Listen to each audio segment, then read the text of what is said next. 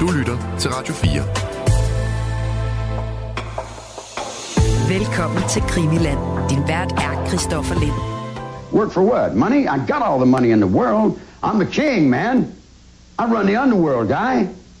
I decide who's does what and where they do it at.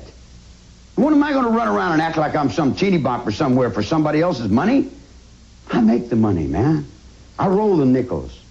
The game is mine.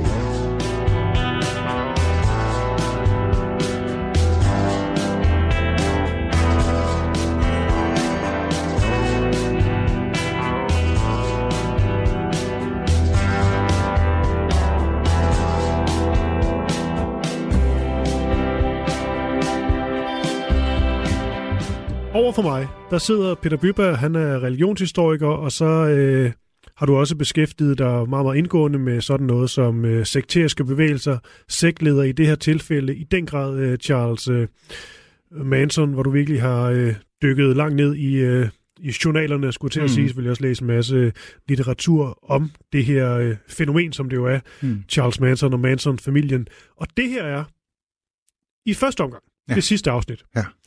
Det sidste afsnit skulle egentlig have været i sidste uge, ja. men der var så meget stof, at vi kunne ikke slutte ja. den der, fordi der var ingen grund til at gå for let hen over de, de mest alvorlige, vanvittige ting, som mm. øh, skete i sidste afsnit, nemlig øh, mordet på, øh, på Sharon Tate og hendes øh, venner i, øh, i huset. Og det der jo også er med den her sag, det er, at det ikke stopper der. Mm. Og det er derfor, at vi vil fokusere på det i det her afsnit, og så også prøve at tale os frem til, at de bliver anholdt. Men Peter Byberg, der jo vi sluttede sidst, mm. det var, at der er blevet begået de her frygtelige, bestialske mord på Cielo Drive. Familien er nu øh, tilbage, samlet igen. De har set i øh, fjernsynet, vel også læst i avisen, mm. at de her mord, de er det, man i dag vil sige, gået viralt. Altså, mm. det er over det hele. Det er noget, som folk de har bidt mærke i. Til gengæld har folk og politiet måske snarere ikke koblet det her til øh, et mord, de tidligere stod bag på en, der hedder Hinman. Og derfor så tænker Charles Manson, at der skal flere mord til. Mm. Det er vel sådan helt kort og godt, hvad, hvad det er. Vi skal nok komme ind på, i hovedet på Manson mm. lige om et øjeblik, men det er vel sådan helt konkret det, der skal ske nu. Altså, Charles Manson mener ikke, at det skal stoppe her.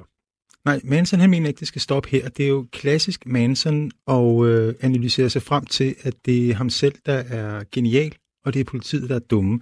Han havde regnet med, at når politiet så det her mord, øh, eller de her mord, der er begået på Cielo Drive, hvor de har skrevet øh, pæk med blod på, på døren, inden de gik, mm.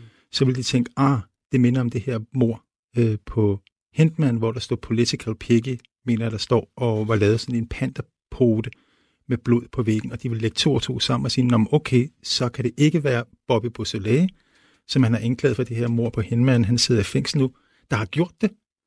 Det må være nogen andre. Så Bobby, han kan komme fri. Samtidig, så er Charlie jo også bullerne racist, og han har siden november måned proklameret, at dommedag, som Charles' bog hedder Helter Skelter, er lige om hjørnet, og er den her opstand, hvor at øh, den sorte befolkning vil gøre oprør mod den hvide befolkning, vil betvinge dem som slaver, og Charlie og familien skal flygte ud i ørkenen, hvor at de skal lede efter afgrundens brønd, som er en indgang ud i Death Valley, som fører ned til et paradis, hvor de skal bo indtil, at øh, denne her racekrig er overstået. Øh, den sorte befolkning vil så finde ud af, at de er for dumme til at reagere verden. Familien vil så træde frem igen fra afgrundens brønd. Der er måske blevet et hundrede og fireogfyrre tusind af dem på det her tidspunkt. Og øh, den sorte race vil anerkende dem som verdensherskere. Og herskerne over alle herskere, det er selvfølgelig Charles Manson. Ja. Det er sådan set planen, men øh, Charlie har åbenbart luret på, at de har været for dumme til at kunne lægge to og to sammen. Og så har han tænkt, om måske er mordet på Cielo Drive ikke slutningen, men begyndelsen. Så hvis vi laver nogle flere mord, så vil politiet lægge to og to sammen. så vil de koble det til Hinman-mordet. Så vil Helter Skelter starte, mm. og så lykkes hans plan.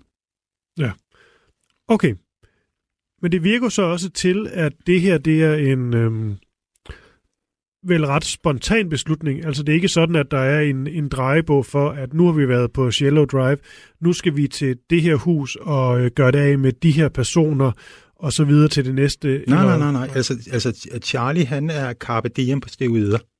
Altså han vågner op om eftermiddagen. Han har været ude og arrangere det her øh, øh, morscene på Cielo Drive. Han tager jo tilbage og sørger for, at det er mere drabeligt. Hænger det her Stars and Stripes sådan draperet bag ved Sharon Tates blodsmorte liv, øh, liv for at få noget mere, øh, mere effekt på det. Og øh, så går han hjem og sover til øh, sent op af eftermiddagen, tidligt på aftenen. Han er iskold, og da han vågner op og ser nyhederne, fordi det her, det er overalt plaster til på nyhedsfladen, så ligger han med det samme mærke til, at de ikke har koblet de her to mor sammen. Og så er det, han laver den her carpe diem på steroider og siger, okay, vi bliver nødt til at, at lave et mord til, så de der dumme pansere, de fatter, hvordan det hænger sammen. Mm. Og som du også nævnte i, i det sidste afsnit, og hvis man ikke har hørt det, så vil jeg selvfølgelig anbefale, at man, man gør det. Der kan jo også være flowlytter lige at tune mm. ind, Peter Byberg. Men der var... Det er sådan, at, at Manson jo ligesom udvælger nogen til, mm. at, øh, til at være med på de her mordtogter. På det, på det første her mod øh, Cielo øh, Drive, hvor skuespilleren Sharon Tate sammen med flere bliver, bliver dræbt øh, på voldsom vis, der er det øh, Susan Atkins. Mm. Øh, så er det også Linda Kasabian, som, øh, som vel mest er med, fordi hun, kan, hun har et kørekort mm. og kører en bil. Så er det Tex øh, Watson. Ja. Øh, og så den sidste, det er Patricia Krenwinkel. Ja. Men til den nye operation, skulle til at sige, mm. der er der nogle, øh, nogle nye folk med os. Mm, ja. Han tager øh, Leslie Van Houten med, og øh, ham, der hedder Steve Grogan. Mm. Steve Grogan, han bliver også kaldt Scramblehead. Og det gør han, fordi at øh, han er mere eller mindre retarderet. Okay. Altså, han er, han, han, er, han er decideret ubegavet. Og vi kommer til det senere, men øh, han er den første, der bliver... der bliver sat fri for de her mor. Han bliver sat fri i nitten femogfirs, og en del af rettens begrundelse for, at han øh, slipper så tidligt ud i forhold til de andre, det er, at den, de laver en mental undersøgelse af ham, og finder ud af, at han er simpelthen for dum til at kunne finde på noget som helst selv. Ja, øhm, og så er der selvfølgelig lige Leslie Van Houten, som vi også nævnte et par gange, fordi hun var... Man kan vel kalde det for en form for anledning til, at vi begyndte at mm. tage Manson op igen, mm. fordi at der lige pludselig skete det, at hun... Øh, for ganske nylig, mm. øh, blev prøveløsladt, mm. efter at have fået nej over tyve gange, som mm. jeg ja. har læst mig, mig frem til, ja. Og det er også noget, der er blevet debatteret meget i U S A, ja. Altså skal hun have lov til det. Men det er hun altså på, på fri fod mm. nu, men jo også blevet en, øh, en ældre dame. Ja, jeg sige. tror, det er to eller treoghalvfjerds nu. Ja, men altså det er så ligesom øh, dem, der, øh, ja. der, der tager afsted. Mm. Hvor kører de hen? Nå, men altså, øh, det kommer vi til lige om lidt. Men de sætter sig ud i bilen, sammen med Charlie, for at køre afsted. Og øh, Patricia Krenwinkel, hun er senere udtalt, at den første aften, der vidste kvinderne ikke, hvad det var, de skulle. Men det, de satte sig ind i bilen et døgn efter, der var de alle klar over, der skulle begås mord. Der er heller ikke særlig meget plads i den her bil. Linda Kasabian, hun kører, fordi hun har et kørekort, og Charlie sidder ved siden af hende. På bagsædet, der sidder Leslie Van Houten, Tex Watson, Patricia Krenwinkel og Steve Grogan, presset sammen som sild i en tynde. Men det er nødvendigt for Charlies plan. Et enkelt drabsted, det vil måske være effektivt, men to drabsteder vil med sikkerhed få lavinen til at rulle. Det burde være rigeligt med to teams af tre personer til at udføre dem. Så med Tex som leder af det ene hold, og Steve Grogan som leder af det andet, ville det fungere. Og Charlie, han kan jo så gøre, som han har gjort, siden han var en lille bitte dreng. Han kan give de andre skylden. Han har ingen som helst ambition om at deltage. På samme måde som med dem, der udførte drabene aftenen før, har Charlie også nøje udvalgt de nye medlemmer af hans mordpatrulje. Steve Grogan, han er dum som en dør, og han gør altid, hvad Charlie beder ham om. Og Leslie Van Houten, hun er smart nok til at tørre gerningsstedet rent for fingeraftryk og skrive de rigtige ting med blod på væggen. Så det bliver fuldstændig, som Charlie vil have det. Der er tavst i bilen, da de kører. Den eneste, der siger noget, er Charlie. Han giver Tex en bajonet og en ny pistol og fortæller Linda Kasabian, hvilken vej hun skal køre. Charlie er ikke selv helt sikker på vejen, og flere gange giver han for sent besked til Linda Kasabian, og hun kan simpelthen ikke nå at dreje. På hele turen nedbryder han hende verbalt og fortæller hende, hvor dum hun er. Og når Kasabian hun misser en af hans instrukser, så banker Charlie sin albue ind i siden af ansigtet på hende. Mens de kører rundt, så rappler Charlie om, hvem det vil give mest opmærksomhed at slå ihjel. Han nævner blandt andet en præst. Det kunne være en mulighed, og han overvejer på et tidspunkt også bare, om de skal skyde en bil, der passerer dem forbi på gaden.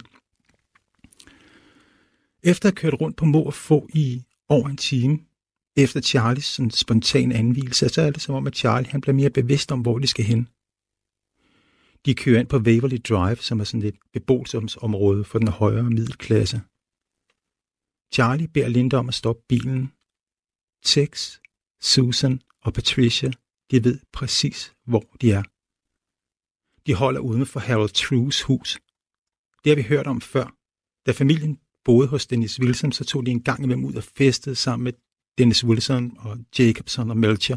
Og et af de steder, hvor de flere gange har festet, det var hos True. Han er ganske vist flyttet et par måneder tidligere, men det er ikke det, der betyder noget for Charlie. På samme måde som Cielo Drive repræsenterer Melchiors og musikindustriens afvisning af ham, repræsenterer huset på Waverly Drive den kulturelite, der har vendt ham ryggen. Af en eller anden grund er det ikke beboerne i Trues gamle hus, Charlie har besluttet sig for at skal dø denne nat, men dem, der bor i huset ved siden af. Nabohuset bebos af Leno og Rosemary LaBianca. Familien de ejer en lille kæde af købmandsbutikker. De mangler ikke noget, men de er ikke sådan decideret rige. Vi snakker den øverste del af middelklassen, hvis man sådan skal placere dem. Charlie siger til Linda Kasabian, at hun skal stoppe bilen. Charlie stiger ud og beder de andre om at blive siddende. Herefter går han op af indkørslen til LaBiancas hus for at inspicere det kommende gerningssted. Charlies plan er, at de skal myrde rige og betydningsfulde mennesker. Det er det, vi gik størst medieomtale, og dermed også en større opmærksomhed fra politiets side, der vil få dem til at konkludere, at det er de sorte panter, der står bag på drabet. Ikke blot på Tate og de andre på Cielo Drive, men også Gary Hinman. Bobby Beausoleil vil så blive lukket ud fra fængslet. Den afroamerikanske befolkning, der allerede er på barrikaderne, husk på, hvor mange uroligheder der er i Amerika på det her tidspunkt, de vil få hældt benzin på bålet, og endelig langt om længe, så vil de starte Helter Skelter. Ja, vi er ikke længe efter mordet på Martin Luther King. Nej, nej. Ja. nej, nej. Amerika står i brand på det her tidspunkt. Ja. Men lige en ting, Peter Byberg, det kommer sikkert ind på, men bare lige så husker det. Ja. Det, du siger her omkring, øh, hvad Manson nok gerne vil, vil ramme, hvad han tænker, der kan give mest opmærksomhed, mm. så virker det umiddelbart sådan lidt, lidt underligt, at de ikke går efter nogen af de rige, rige, rige. Vi kommer til det. Okay, vi jeg tænker, vi kommer ja, til det. Ja, ja, ja. Men det er rigtigt, fordi de er, de er så rige ja. heller ikke. Nej, nej, nej. Vi kommer til det nu, Christoffer, ikke? Yes. Ja.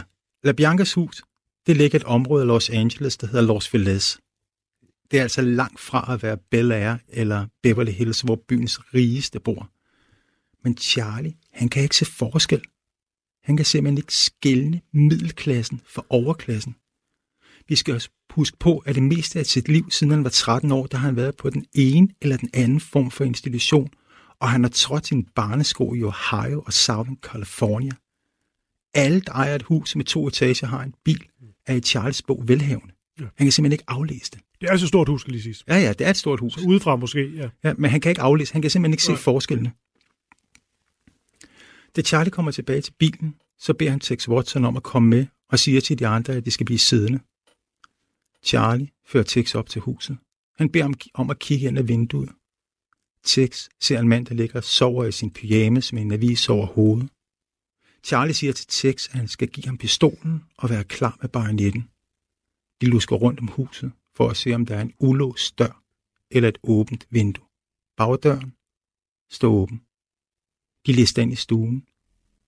Charlie vækker den sovende Leno LaBianca ved at prikke med pistolen. Leno han vågner, han er bange, han spørger Charlie, hvem er du, hvad vil du? Charlie, han taler til ham med en blød og rolig stemme. Han fortæller Leno, at han ikke skal være bange, og de bare skal lave et hjemmerøveri. Ingen vil komme til skade, og de vil være hurtigt overstået. Charlie, han beroliger et menneske, han ved, om et kort øjeblik skal myrdes, så det bliver nemmere at beherske situationen. Charlie, han beordrer Leno til at lægge sig på maven på sofaen. Han taler med rolig og viskende stemme. Han og Tex har gennemsøgt huset, men de har ikke været hele vejen rundt endnu, så de ved ikke, hvem der ellers befinder sig i det. Inden de tog afsted fra Spahn Ranch, havde Charlie bundet et par læderstrimler rundt om nakken, som en slags kalypsoslips. Han hæver en af strimlerne af, giver den til Tex og siger, at han skal binde Lenos hænder. Leno han klager over, at Tex han binder dem for stramt, men Charlie ignorerer det og spørger i stedet, om der er andre til stede i huset. Leno svarer, at hans kone er i soveværelset. Charlie siger til Tex, at han skal holde øje, mens han selv henter Rosemary LaBianca. Kort efter kommer Charlie tilbage med hende og beordrer hende til at sætte sig ved siden af sin mand på sofaen. Leno klager igen over, at han er bundet for hårdt. Rosemary spørger, om det vil være muligt, at hendes mand kommer op og sidder i sådan en mere behagelig position. Charlie, han er bedøvende ligeglad. Han spørger dem, om de har nogle penge. Leno siger, at der er nogen i Rosemarys punkt. Den ligger i soveværelset. Charlie sender Tex ind for at hente den, og så snart Tex kommer tilbage med pungen, afleverer han den til Charlie, der herefter vender sig om, går ned i bilen og henter Patricia Krenwinkel og Leslie Van Houten. Så snart de kommer tilbage til huset, beordrer han dem til at føre Rosemary tilbage til soveværelset. Da kvinderne slipper afsted med hende og ikke kan høre, hvad Charlie siger, vender han sig mod Tex og siger i en hård og bestemt tone til ham, at han skal sørge for, at alle gør noget. Herefter forlader Charlie huset og går ned til bilen. Han gænder Linda Kasabian væk fra førersædet og sætter sig selv bag rattet. På bagsædet sidder Susan Atkins og Steve Grogan. Ingen siger noget. Charlie starter bilen og kører familiens anden dødspatrulje ud i natten. Samtidig har Tex fundet et pudebetræk, som han har trukket ned over hovedet på Leno LaBianca. Han har hævet en ledning af en lampe og bundet den rundt om munden og halsen på ham, så han ikke kan skrige. Bagefter går han hen til soveværelset og gør det samme ved Rosemary og advarer hende om ikke at sige én eneste lyd, ellers vil det få konsekvenser. Ude i køkkenet roder Patricia Krenwinkel rundt i skufferne for at finde nogle knive. Tex holder krampagtigt om bagnetten.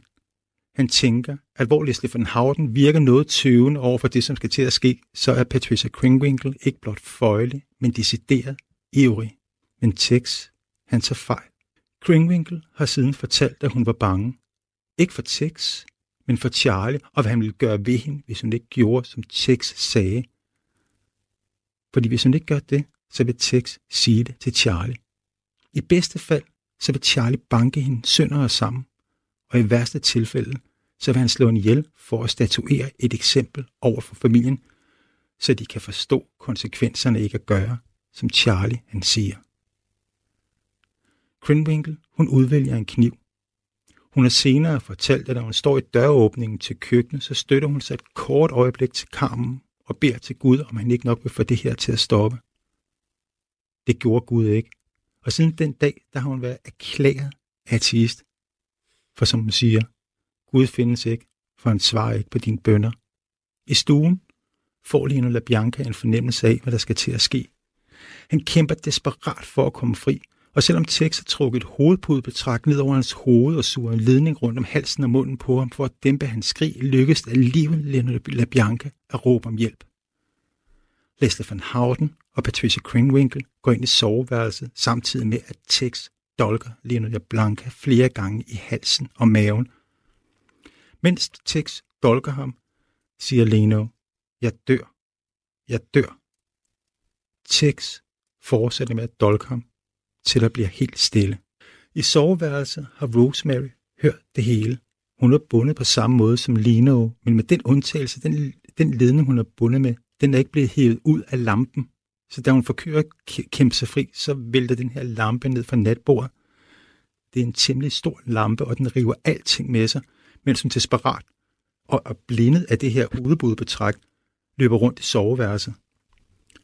Krenwinkel prøver at dolke hende. Hun rammer Rosemary flere gange, men stikken er ikke dødelig, og hun fortsætter med at kæmpe. Krenwinkel bliver desperat. Hun råber til Tex, at han skal komme og hjælpe. Tex kommer stormen ind i soveværelset og dræber hende. Imens Tex han er i gang med at dolke Rosemary, så løber Leslie Van Houten ud i gangen og bliver der til det overstået. Da Rosemary er død, går Krenwinkel tilbage til stuen. Hun synes, at Leno stadig trækker vejret. Hun går tilbage til Tex og fortæller ham, at Leno stadig er i live. Tex går tilbage til stuen og dolker Leno et par gange mere, for at være helt sikker på, at han er død. Enten er det Patricia Krenwinkel, eller også er det Tex Watson, der ingen af dem, der rigtig kan huske det, der tager en kniv og skærer ordet "war" hen over maven på Leno LaBianca, der hvor han er blevet stukket flest gange. Altså skærer ordet, det, det er oversat til dansk, krig. Ja, ja, krig, ja. Skærer krig. Ind i maven. Ja. Og det sted, de skærer det, er også, jeg har set obduktionsrapporterne, at der, hvor han er stukket flest gange i maven. Så ja. Der, hvor der er flest stikhår, sår, det område, hvor der er flest, der, der skærer de simpelthen war, altså krig, med en kniv ind i maveskindet på ham. Men vi ved, at det er Patricia, der tager en lang stegegaffel og hakker den dybt ind i maven på ham, så den bliver siddende. Og bagefter, så dolker hun ham i halsen med en lille køkkenkniv, så stort set kun skaftet stikker ud. Charlie har forlangt, at morstedet skulle være spektakulært, og hun giver Charlie, hvad han forlanger. Du lytter til Krimiland på Radio fire. Leslie Van Houten har ikke deltaget i mordene, ud over at hjælpe Krenwinkel med at holde hendes skak i soveværelset. Tex, han husker, at Charlie har instrueret ham i, at han skal sikre, at alle deltager i mordene. Han beordrer Leslie til at skinne Rosemarys lig. Hun ligger på maven. De løfter op i hendes natkjole, og Leslie stikker hende gentagne gange i ballerne og på benene. Tex synes ikke, hun udviser den store entusiasme, men i det mindste er hun nu medskyldig, som Charlie har krævet det. Bagefter så går de i gang med at fjerne fingeraftryk fra huset. Der er også en pose med småmønter, som de tager med.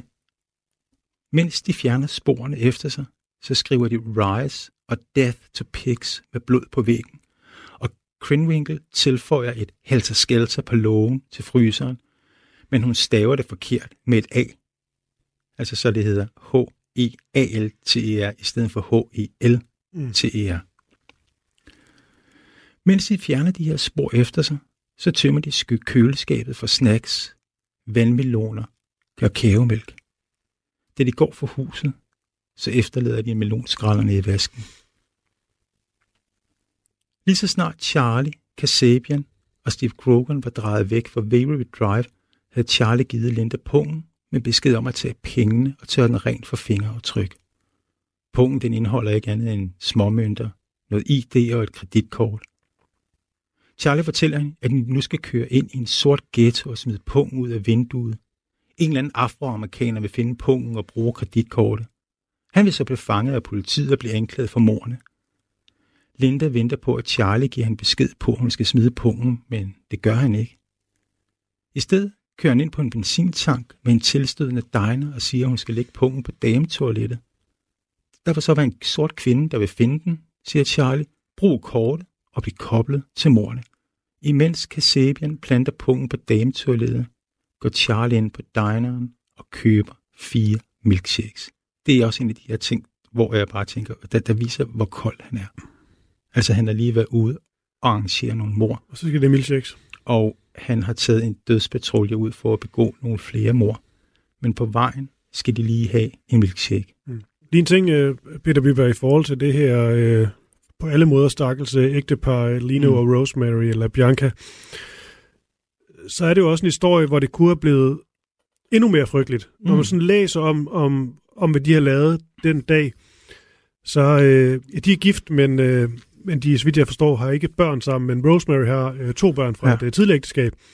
Og øh, de har været nede, de har, de har kørt sammen med deres øh, Rosemarys datter, mm. og var nede og øh, skulle hente hendes øh, søn, øh, Frank, eller, mm. som ja. er femten år ja. gammel. Og jeg tror, de har lejet, han har lejet sammen med en ven, eller de har lånt deres båd, eller mm. sådan noget, og så sejler lidt rundt der og hygger sig.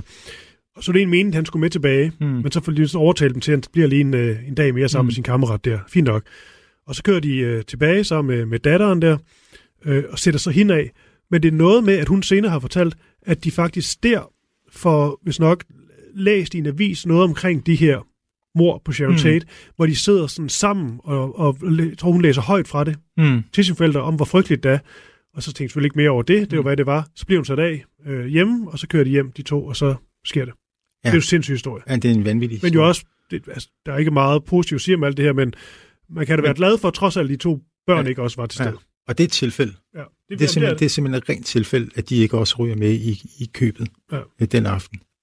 Da Charlie har købt øh, milkshakene, så går de tilbage til bilen, hvor øh, Grogan og Atkins venter. På det her tidspunkt, der virker Charlie mere afslappet. Han er tilfreds med sin plan, og synes selv, han har regnet den ud. Han overlader chaufførsædet tilbage til Kasabian, og så steder han stille og roligt og instruerer hende i, hvor hun skal køre hen, mens han sidder og drikker sin milkshake. Til sidst ender de op på stranden. Charlie handler første gang den nat Atkins og Grogan stiger ud af bilen, og så går de alle fire i sandet langs vandet. Charlie handler sin opmærksomhed rettet mod Kasabian. Han taler hverken om mor og Helter Skelter, men sådan mere almindelige dagligdags ting. Linda fortæller ham, hun er gravid. Charlie han udtrykker bestræk, begejstring og siger tillykke og siger, at han er glad på hendes vejen. Han holder sågar Kasabian i hånden.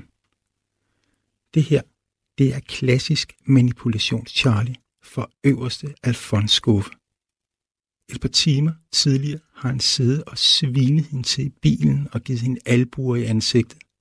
Og nu lykkeønsker han hende med, at hun skal være mor og holder hende i hånden. Efter et stykke tid vender de tilbage til bilen. Charlie siger, at de skal køre mod bydelen Venice. På vejen spørger Charlie dem, om de må kende nogen, der bor i området.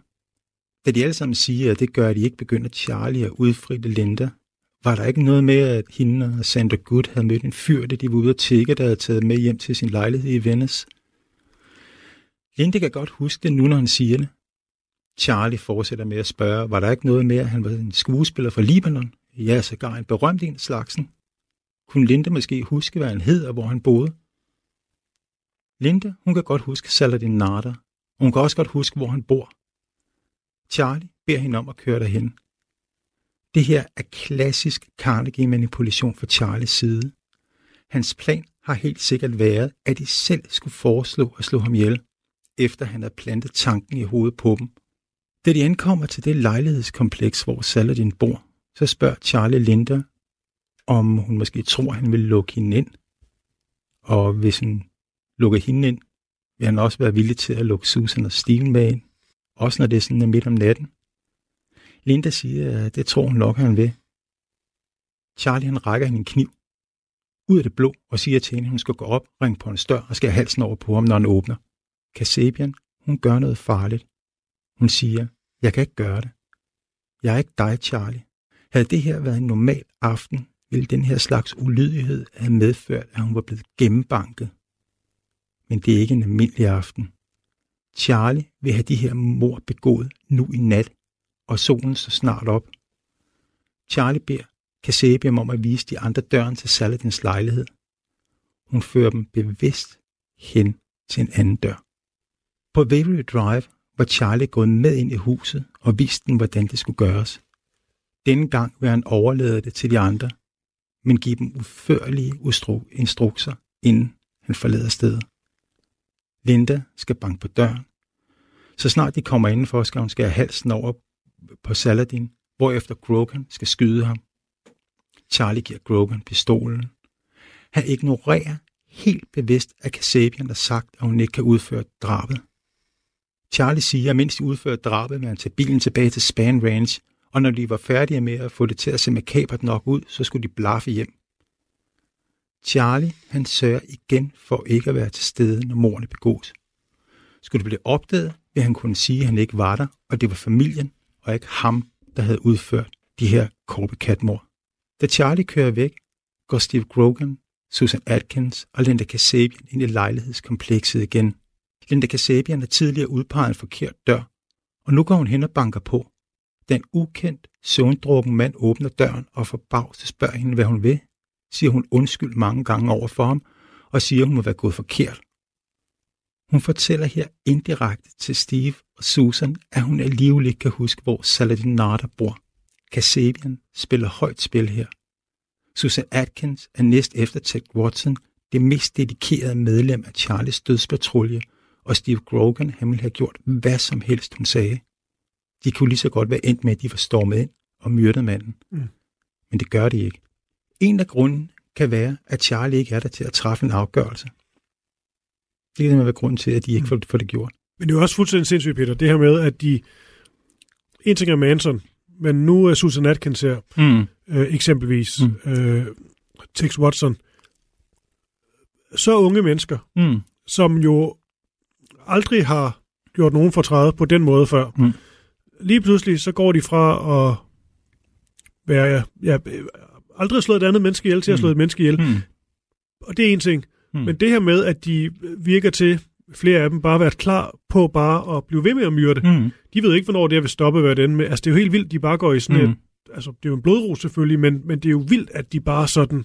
Altså, nå, nu slår jeg også den her person ihjel. Næste person. Man skal huske på, det de her mennesker allermest vil, det er, at de vil elske sig Charlie. Allerede da Charlie myrder Lotte Popper, der tager han tilbage til Spahn Ranch. Tror han? Ja, han tror, han har myrdet Lotte Popper, ja. ikke? Øh, der tager han tilbage til ranchen og praler med det. Ja. Det vil sige, at mor er blevet en form for social, kulturel kapital i familien. Ja, så selvfølgelig, okay. som du også hører Susan Atkins interview sige, og det er sikkert rigtigt, altså i forhold til, hvor, hvor, hvor langt ude de har været, at de jo ligesom... Jeg netop ikke føler noget for nogle af de mennesker, og de har jo en idé om, når Manson siger, at de her, de skal slås ihjel, så er det fordi, de har fortjent det. Mm. Ja, ja, altså, de, altså, og vi skal også huske på, at, at, at de, er, de er nedbrudt. Altså dem, der har mindst modstandskraft, er dem, der har været der længst. Ja. Og øh, altså, det kan du jo se. Og så har du sådan et fyr som Steve Grogan, som er mere eller mindre retarderet. Altså, han har kun været med et år, men Leslie Van Houten har også haft lidt mere at stå imod med, men er samtidig også nedbrudt. Altså, hun har jo den her fortid med at blive tvunget graviditet og sådan nogle ting. Jeg har også lige et klip, jeg gerne vil spille ja. øh, med Leslie øh, mm. Van Houten. Det er fra, øh, fra, fra otteoghalvfems, mm. øh, hvor hun øh, taler om øh, mordet på det så Rosemary øh, mm. LaBianca. The autopsy report verifies that there were superficial stab wounds in the lower back of Missus LaBianca. I have consistently testified and taken um, responsibility for those. The district attorney's office never presented any evidence that would refute what I have said. And so it's a matter of, I believe, my consistency. Long before I ever heard of an autopsy report or anything else, that those wounds were post-mortem. I remember in court I said that I felt like a uh, shark just out of control for that moment. And um, I felt as though I were using all the strength I had, and I was very surprised that when the coroner's report was given that the um, wounds were um, superficial, that they... Uh, didn't penetrate that deep. Ja. ja. Det er jo ikke sådan øh, det fulde ansvar. Hvad siger man? Og det er meget roligt også det hele. Mm. Det er jo også det, der mange har med de her øh, Manson øh, kultmedlemmer her, at de det er svært at finde ud af, om de sådan rigtig fortryder, eksempelvis. Og, og, og den fortælling, de har, det er jo ikke sådan, at de bare bryder fuldstændig sammen, hvad det vi, mm. vi gjorde, hvor... Mm. ligger på sin grædende knæ. Og... Mm. Altså, jeg har set, jeg har set uh, klip med Susan Atkins, hvor hun græder. Jamen, tror du på det? Jeg ved det ikke. Øh... Nu er det jo sådan en lægmandsvurdering. Altså, hvis jeg ser på, hvordan det udfolder sig, så er de første interviews, lige efter de er, er kommet i fængsel, mm. der er de stadigvæk helt skudt af. Men langsomt igennem årene, så lander de og finder ud af, hvad det egentlig er, de har gjort. Altså det, det er sådan umiddelbart, sådan som jeg ser det. Øh. Men når vi hører om de her mor, fordi at, at det er jo min bias i det her, jeg får ondt af de her kvinder. Og derfor, hvor meget jeg sådan indbryder mig om det, så synes jeg også, det var vigtigt at få den her anden side med. Mm. Så der kommer en balance i det. Så vi finder ud af, hvad det rent faktisk er, de har gjort. Ja. Jeg synes, det er svært at undre Susan Atkins, mm. det må jeg sige. Ja. Men jeg forstår, hvad du mener. Ja. Fordi hun også er ung og naiv, fuldstændig nedbrudt, hjernevasket, mm. øh, måske nærmest vågnet op fra et eller andet. Mm. Øh, men gerningen er bare så... Ja, den er så brutal. Ja. Altså en, en, en sjov lille øh, øh, sidefortælling her, det er jo, at at øh, Rosemary's LaBiancas datter, altså øh, Tex Watson, bliver jo reborn Christian. Og der vil jeg så som religionshistoriker øh, så godt argumentere for, at der er ikke så meget reborn over det, fordi at, øh, at øh, Manson-kulten er også en Jesus-kult. Den har bare Charles Manson i centrum. Mm. Mm. Men man kan sige, at fokus er blevet øh, forskubbet lidt. Og øh, han blev reborn Christian i fængslet, og øh, har sådan et ministry, hvor han øh, prædiker. Han er sådan en meget aktiv praktikant. Og Leno og Rosemary LaBianca var også meget, meget troende mennesker. Mm. Så Tex Watson har mødt datteren, som jeg har set i interview, altså m- mødes med Tex Watson og tilgiver ham. Mm. For de mor, han har gjort. Og siger, at han er genfødt i Kristus. Og han er et andet menneske. Man sidder og får den tanke nu. Nu har vi jo et mord her på Saladin, som ikke bliver til et mord. Mm. Og vi har en Linda Kasabian, som øh, går imod mm. de andre. Det er også modigt. Mm. Og hun var jo heller ikke inde og, og gøre de frygtelige ting, ligesom de andre på Cielo Drive. Mm.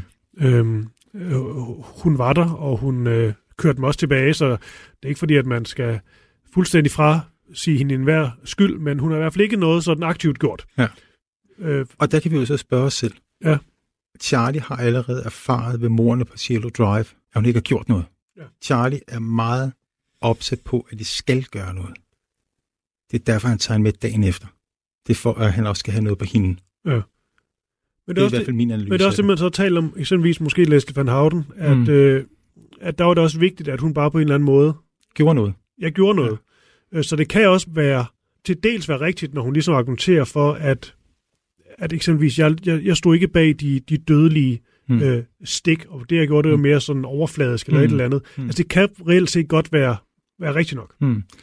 Ja, altså, hvis man snakker med de andre, der har været til stede, så bekræfter de øh, den her udlægning i det. Men udover det, så har hun jo også holdt, været med til at holde Rosemary LaBianca i skak inde på værelset. Ja, det... Altså det er de to ting, hun, hun gør. Ja. Så på den måde har hun også været delagtig i det. Ja. Hun har stået og holdt Rosemary op, mens Tex han står og slagter mm. øh, Leno ind i stuen. Du lytter til Krimiland på Radio fire. Her, der opgiver de det her mor, og de tager pistolen og graver den ned i stranden på stranden, eller ned i sandet på stranden, og så blaffer de hjem til Spahn Ranch. Da det her morderhold to ankommer, der er Tex Watson, Leslie Van Houten og Patricia Krenwinkel allerede tilbage fra Waverly Drive. De har nemlig været heldige at møde en fyr, der har besøgt familien et par gange før, og som har et crush på Leslie Van Houten, og han har insisteret på at køre dem hele vejen tilbage. På vejen, da de så stoppet med en diner, og de har købt morgenmad for nogle af de der småmønter, de har stjålet for Leno LaBianca. Charlie, han ligger og sover et eller andet sted på ranchen, men ingen ved hvor, og de forsøger heller ikke at finde ham. Ingen af dem taler rigtigt med hinanden om mordene på det her tidspunkt. Det har været endnu en lang og blodig nat. De seks familiemedlemmer er trætte og går i seng. Da Charlie han vågner op ad eftermiddagen, øh, så begynder han at forhøre dem. Er de nu helt sikre på, at de har fået fjernet alle fingeraftryk? Har de skilt sig af med deres blodige tøj? Er de helt sikre på, at de her mor ikke kan føres tilbage til familien? Og de siger, at det er de. Søndag morgen har pressen også dedikeret til mordene på Cielo Drive. Ganske vist så nævner San Francisco Chronicle, at der stod pig med blod på døren. Men ellers så er det mere sætninger som rituel nedslagtning og en fuldstændig usmagelig svælgen i Sharon Tates blodige undertøj, der dominerer artiklerne. Søndag morgen, der sker der også noget, der gør, at det tager længere tid for politiet at opklare den her sag, end det kunne have gjort. Der er simpelthen slet og ret tale om dårligt politiarbejde. En af kriminalbetjentene, der sidder med sagen, han hedder Michael McGann. Obduktionerne de tager længere end forventet, fordi offerne de er så ilde tilredt. Mens McGann han er væk, så er der en anden betjent, der passer telefonen på politistationen, hvis der nu skulle komme nogle tips ind. Og det gør der. Men tippet bliver ikke taget alvorligt. To betjente for L A County Police, altså sådan en slags L A-udkantspoliti. Det er ikke det samme som L A P D. De ringer og siger, at de gerne vil snakke med en, der har ansvaret for Tate-sagen. De bliver stillet om, og de siger, at de sidder med en sag, der muligvis kunne have forbindelse til mordene. Det drejer sig om en ung mand, der hedder Bobby Beausoleil, som er anholdt for et mord, hvor der også var skrevet med blod på væggen. Godt nok, så stod der ikke pig, men der stod political piggy. Minder de her to sager ikke om hinanden, og ham der Bobby Beausoleil, han var altså en underlig type, der boede i et stort hippie-kollektiv på en ranch halvtreds kilometer uden for Los Angeles, der blev ledet af en fyr, de kaldte Charlie, som havde fået overbevist flere af de her hippier, der boede derude om, at han var Jesus. Måske ville det lige være en god idé, hvis de her to betjente kørte ind til Los Angeles og mødte med de betjente, der stod for efterforskning af Tate-mordene og lige snakkede det her igennem. Betjenten, der har vagten, han affejer, at der er en sammenligning. Samme eftermiddag, som de her betjente ringer, der har Garrettson, altså den her unge mand, der var i huset, han har taget en løgndetektortest, der har frikendt ham.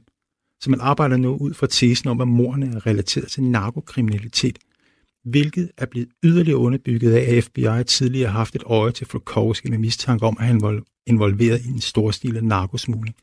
Men de har haft en nemlig, ikke? Så sagen, den har ikke noget på sig. Altså den her sag med Frykowski, men det finder politiet først ud af senere. Da denne her kriminalbetjent, der sidder med sagen McGann, han kommer tilbage fra obduktionen, så spørger han, om der er nogen, der har ringet ind med oplysninger om mordene. Og så får han at vide, at der er nogen, der har ringet, men det var ikke noget, der var værd at gå videre med. Ikke blot, så er det her dårlige politiarbejde, der forhaler opklaringen af mordene. Men som vi kommer til, men det bliver ikke denne her gang, det senere, så kunne det have sparet et og måske to mennesker livet, hvis politiet på det her tidspunkt havde snakket sammen. Samtidig så pulveriserer der også Charles plan med, at mordene skulle kædes sammen og få Bobby Beausoleil på fri fod og starte Helter Skelter. Den del af planen går også i stykker her. Hvis Charlie har haft planlagt flere mord på det her tidspunkt, så dropper han ideen på stedet. I stedet kalder han familien sammen og fortæller dem, at fokuset igen ligger på, at de skal flytte ud på Barkers Ranch i Death Valley. Det skulle hurtigst muligt skaffe de forsyninger og penge, som de har brug for, tage ud i ørkenen, finde indgangen til afgrundens brønd og gemme sig der, til faren drev over. The owner of a small supermarket chain found in his home his head covered by a white hood, a meat fork stuck in his chest. His wife, thirty-eight-year-old Missus Leno LaBianca, found in the bedroom dead, her back brutally cut by a whip. On the refrigerator door in the home, smeared in blood, were the words, "Death to pigs." Omkring klokken ti, der sidder Danny Galindo, det er den her kriminel og betjent og arbejder med Tate-mordene på sit kontor. Han har været med lige fra starten, og en af de første betjente fra drabsafdelingen, der er blevet knyttet til sagen. Mens han sidder bøjet over skrivemaskinen, bliver Galindo ringet op af en af sine venner, der arbejder som journalist, der fortæller ham, at der har været endnu et sindssygt mord. Præcist som det Galindo, han arbejder med. Men det her mord, det er om muligt endnu mere perverst udført. Han når knap nok at lægge røret på, før telefonen ringer igen. Denne gang, den er en overordnet, der sender ham ud på Waverly Drive for at gennemgå gerningsstedet. Galindo ser med det samme, at der er ligheder mellem mordene. Brutaliteten er ikke mindst måden, der er skrevet med blod på væggene, ligner hvad han har set på Cielo Drive. Politiet har fået mundkur på af ledelsen, men pressen de har fået nys om sagen og belejrer hurtigt gerningsstedet. Da Galindo han forlader Waverly Drive, overfalder pressen ham og spørger, om der er en sammenhæng mellem de to mord. Han svarer, at han tror, der er tale om et copycat-mord. Han mener, at det er usandsynligt, at det er den samme morder, der slår til to dage i træk, og at de to gerningssteder for øvrigt ligger alt for langt fra hinanden, både geografisk og socialt, til at man kan forbinde dem. Hans vurdering er, at det er en eller anden syg type, der har hørt om Tate-mordene og beslutter sig for at kopiere dem. Inden søndagen er omme, der ankommer Polanski med fly fra London. Han giver et kort interview, hvor han opfordrer folk til ikke at køre med på den slags slibrige ting, som pressen har pisket op. Herefter så isolerer han sig på et hotelværelse. Politiet kommer og spørger, om han er villig til at tage en løgndetektortest. Polanski svarer ja, og testen frikender ham. Mandag morgen er mordene på LaBianca på avisforsiderne i L A, og de kædes også sammen med mordene på Cielo Drive. En utryg stemning spreder sig over Los Angeles, og i dagen efter stiger salget af pistoler eksplosivt. Charlie, han har ønsket, at mordene skulle sætte byen i brand, og det var på sin vis også lykkedes, men det var ikke den blodige racekrig, som han havde tænkt sig. Han læser alle de avisartikler om mordene, han kan komme i nærheden af, og ikke en eneste af dem nævner det sorte panter. Han har fodret politiet med ledetråd, og ingen har bidt på. Charlies forklaring til sig selv har garanteret været, at det var fordi politiet var dummere, end han havde regnet med. Men det er Charlie, der tager fejl, og i bund og grund ikke ved særlig meget om verden. Han er en dygtig og psykopatisk manipulator. Men fra han var tretten år gammel og frem til august nitten niogtres har han kun været i berøring med verden uden for murene i små fire år. Han kender ikke verden, som de fleste andre mennesker gør det. I store byer som New York, Washington og Chicago, der levede sorte og hvide amerikanere sådan langt tættere på hinanden. De kørte langt hyppigere i de samme metroer eller handlede i de samme supermarkeder. Der er selvfølgelig også ghettoer i de her byer, men slet ikke så opdelt, som det er i L A, hvor byen den er spredt ud over et stort område, der bindes sammen med motorveje, der gør de forskellige bydele er langt mere opdelte. En bil med fem afroamerikanere på Fifth Avenue i New York, det vil ikke tiltrække den store opsigt, men en bil fuld af sorte panter på Cielo Drive ville have medført, at folk ville have tilkaldt politiet øjeblikkeligt, fordi hvad lavede de der? Og det er den her opdeling, der gør, at politiet ikke så meget som overvejer, at der skulle være et racemotiv i de her mord. Charles plan har slået fejl, men han kan stadig bruge mordene til sin fordel.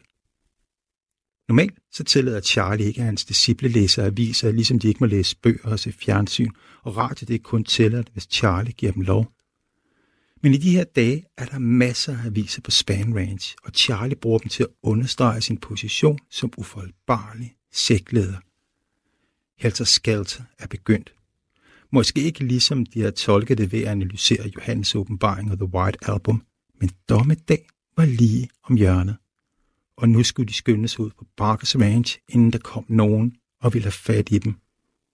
Ironisk nok har Charlie ret i det sidste.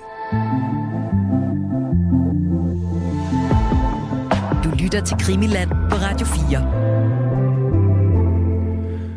Ikke længe efter, at familierne flyttede permanent ud på Spahn Ranch et år tidligere, der begyndte det lokale politi at have et øje til dem. Vi har et tidligere program talt om, hvordan der ikke rigtig er nogen, der gør noget ved det, fordi der er uenige om, hvilket politidistrikt ranchen den ligger under. Men i april, der havde politiet kigget forbi og konfiskeret på Junebuggies, uden at kunne sigte nogen. Men der er jo løb, løb, indløb sådan hele tiden nye historier derudefra. Der var kommet nye Junebuggies til, og stedet flød efter sigende med stoffer. Så politiet besluttede sig for at lave endnu en razzia, og denne gang der ville de gøre det ordentligt og med det helt store udtræk. Man fastsætter en dato lørdag den sekstende august. Og her ved jeg, Peter, at øh, der er ikke bare få sidehistorier. Der er sidehistorier til sidehistorierne til sidehistorierne, også vigtige historier, som øh, vi bliver nødt til at springe over her, mm. fordi at vi kan ikke få alle detaljer med, mm. hvis vi også skal frem til, øh, til anholdelsen. Mm. Men jeg har jo lovet lytterne, at vi kommer med flere afsnit. Ja. Lige nu siger vi det december, det tror jeg også på. Ja, lad os det, aftale det, og så lad os hoppe direkte til ja, fordi, det store rating. Fordi så kommer vi til, til ja. retssagen, og derfra kan vi tage nogle hop tilbage, og så ja. nå nogle af de her ting. Men lad os lige komme her i den her omgang til ja, det, du siger, det, det store raid. Ja. Tidligere morgen, lørdag den sekstende august, så vågner familien til lyden af helikopter og skrattende politimegafoner, der beordrer dem til at komme ud af husene med hænderne i vejret. Razziaen på Spahn Ranch er i gang. Det tager politiet mange timer at gennemsøge ranchen. Familien har skjult biler forskellige steder, og politiet finder cirka ti biler, som de konfiskerer, sammen med syv rifler og to pistoler. Der deltager over hundrede folk i aktionen. De har styr på det. Der er seksten medlemmer af familien til stede, og de er femogtyve voksne og fire børn. Tre af dem er under to år, sidder på jorden i løbet af meget kort tid. Mændene har håndjern på, og kvinderne forholder sig roligt. Allerede om mandagen er familien løsladt igen. De fire børn, der er til stede, de kommer dog ikke tilbage. De sociale myndigheder er rystet over de forhold, børnene lever under. De bliver sat i familiepleje. Og nu skal vi jo til at slutte af for den her gang, Christoffer, men hvis vi skal lave sådan en hurtig brush-up på dem, så kan vi sige, at uh, herfra, der flygter familien ud i ørkenen. Mm. Uh, derude, der bliver det mere og mere sindssygt. De prøver at lede efter afgrundens brønd. Charlie, han etablerer vagtværn, så man graver ind i skrænterne, hvor folk, de uh, ligger på lur med geværer. Uh, han indfører uh, dødsstraf for faneflugt og sådan nogle ting. Mm. Men det ender med, at selv ud i ørkenen, der får han lavet så meget rod i den, så i oktober måned, der laver politiet et raid på Barkers Ranch, hvor uh, Charlie holder til. Men det er jo også helt vildt, hvis vi helt frem til oktober, før ja. det er rent faktisk. Mm. Jamen, det er vanvittigt. Det sjove er... Det bliver anholdt ja, sådan for, for mere end ja, et enkelt døgn. Ja. Det, den sjove anekdote, der er omkring, da Charlie han blev anholdt, og det var så der i, i oktober måned, øh, hans sidste gang er fri, da gemmer han sig i et lille bitte skab under en vask. Først så finder de ham ikke. Politiet raider, de får en syv ti medlemmer ud af huset, og så tænker de, vi går lige ind og tjekker det igennem. Der er ikke noget elektricitet derude. En politibetjent, han går rundt med et stearinlys og går ind på det her lille toilet, hvor der er et lille bitte toiletskab under håndvasken, og så ser han, der er sådan noget hår, der stikker ud i, i lågen, og så tænker, der kan ikke være nogen derinde. Og han går hen og lyser. Lågen går op. Charlie, Charlie han træder ud af det her skab og smiler til politibetjenten og siger hej. Senere hen, der er denne her øh, politibetjent, altså han står med sin femogfyrre trukket og siger, at hvis du gør noget som helst, så skyder jeg hovedet af dig. Charlie han er bare venlig, og senere hen, der er den her politibetjent blevet interviewet, og øh, folk har spurgt ham, hvorfor skød du ham ikke? Altså, du har fundet rifler overalt i det her hus. Øh, Den her mand kommer lige pludselig ud, hvorfor skyder du ham ikke? Og så siger han, man skyder da ikke et menneske, hvis første ord til en er hej. Og så bliver Charlie kørt til en by, der hedder Independence, og siden oktober nitten niogtres, der kommer han ikke ud igen. Men der går et stykke tid, inden de opklamrer. Det må man sige. Og øh, vi to vender tilbage til øh, december måned, mm. lige blev enige om her, live on air, mm. øh, hvor vi... Øh, simpelthen har fokus på retssagen, og så bruger mm. vi den retssag, som er en af de mest berømte, men også en af de mest absurde mm. retssager i, i verdenshistorien. Den er helt sindssyg. Mm. Der bruger vi den som afsæt til at fortælle hele historien op til, øh, da de bliver anholdt. Alt det her, øh, du øh, kun lige har strejfet, for ja. der er nogle vilde historier knyttet til det, men også til selve retssagen selvfølgelig, mm. men også efterspillet. Hmm. Der sker også nogle sindssyge ting, og nogen, der prøver at få ham reddet ud af fængslet altså, via en helikopter. Og... Det, er, altså, det er en vanvittig historie, så du har jo folk som uh, Sandra Good og Leonard Fromme, Fromme i midten af halvfjerdserne, forsøger jo at myrde præsident Ford, sidder femogtredive år i fængsel, kom ud i to tusind og ni, mm. og uh, er den dag i dag glående disciple af Charles Manson.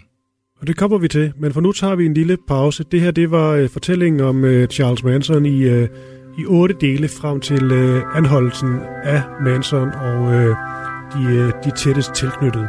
Peter Byberg, religionshistoriker, øh, stor fornøjelse at have dig med. Vi tales jo bare ved, og så må I have det godt derude. Tak for den gang. Ja, selv tak.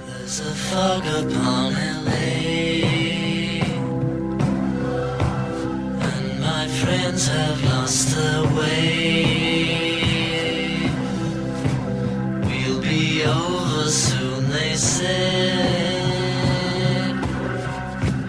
Now they've lost themselves instead. Please don't be long. Please don't you be very long. Please don't be long.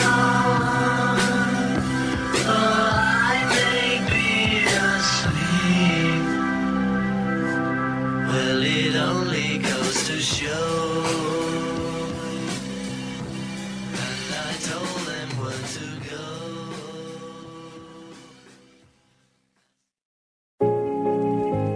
Det er min sidste måltid. Jeg skal dø lige om lidt. Hvordan skal jeg dø? Mange vidunderlige gæster har spist deres sidste måltid hos mig.